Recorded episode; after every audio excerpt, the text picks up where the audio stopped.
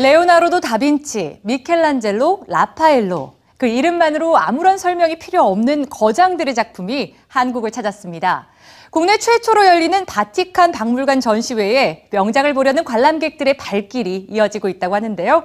윤정원 문화캐스터가 다녀왔습니다. 세계에서 가장 작은 나라로 꼽히지만 흥미로운 이야기를 간직하고 있는 바티칸 시국. 이곳에 위치한 바티칸 박물관에는 한 해 평균 500만 명의 관람객들이 방문합니다. 화려한 문화의 꽃을 피웠던 르네상스 천재 화가들의 예술혼이 살아 숨쉬고 있기 때문입니다. 르네상스 화가들의 숨결을 가까이에서 만날 수 있는 기회가 있다고 해서 찾아왔습니다. 한국에서 열리는 첫 바티칸 박물관 전시인데요. 서양 예술사의 위대한 시기를 함께 느껴보시죠. 수도자의 고뇌와 번민을 극적으로 포착한 레오나르도 다빈치.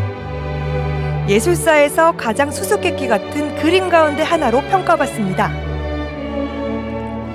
인간 최고의 덕목 사랑을 라파엘로는 천사들에 둘러싸여 젖을 먹이는 여인으로 표현했습니다.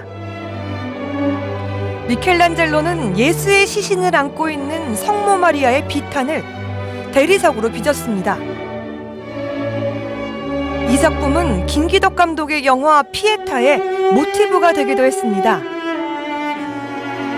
바티칸 박물관의 회화, 조각품 등 르네상스 초기에서부터 전성기를 아우르는 시대의 걸작들이 눈앞에 펼쳐집니다.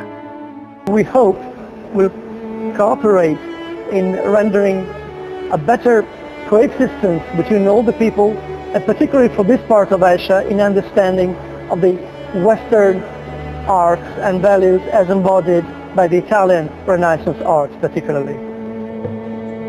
바티칸 박물관이 73점이나 되는 미술 작품에 해외 나들이를 허락한 것은 유래를 찾기 힘들 정도인데요. 한국에 들여온 작품들의 보험 가입액만 하더라도 1,800억 원이 넘습니다. 이번 전시는 누구나 쉽게 작품과 교감할 수 있도록 시대와 주제별로 공간을 나눠 짜임새 있게 배치했는데요. 역사의 흐름 속에서 마주한 작품은 500년이 지난 지금도 새로운 감동으로 다가옵니다.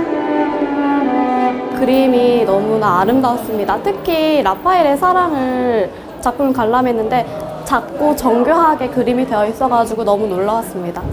르네상스 시대의 3대 화가 유명한 작품들을 한국에서 볼 수 있어서 너무 좋을 것 같아서 아이와 함께 왔는데 아이와 함께 오니까 더 뜻깊고 예, 즐겁고 유익했던 시간이었던 것 같습니다.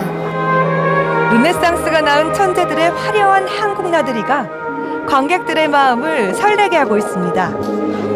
문화공감 윤정원입니다.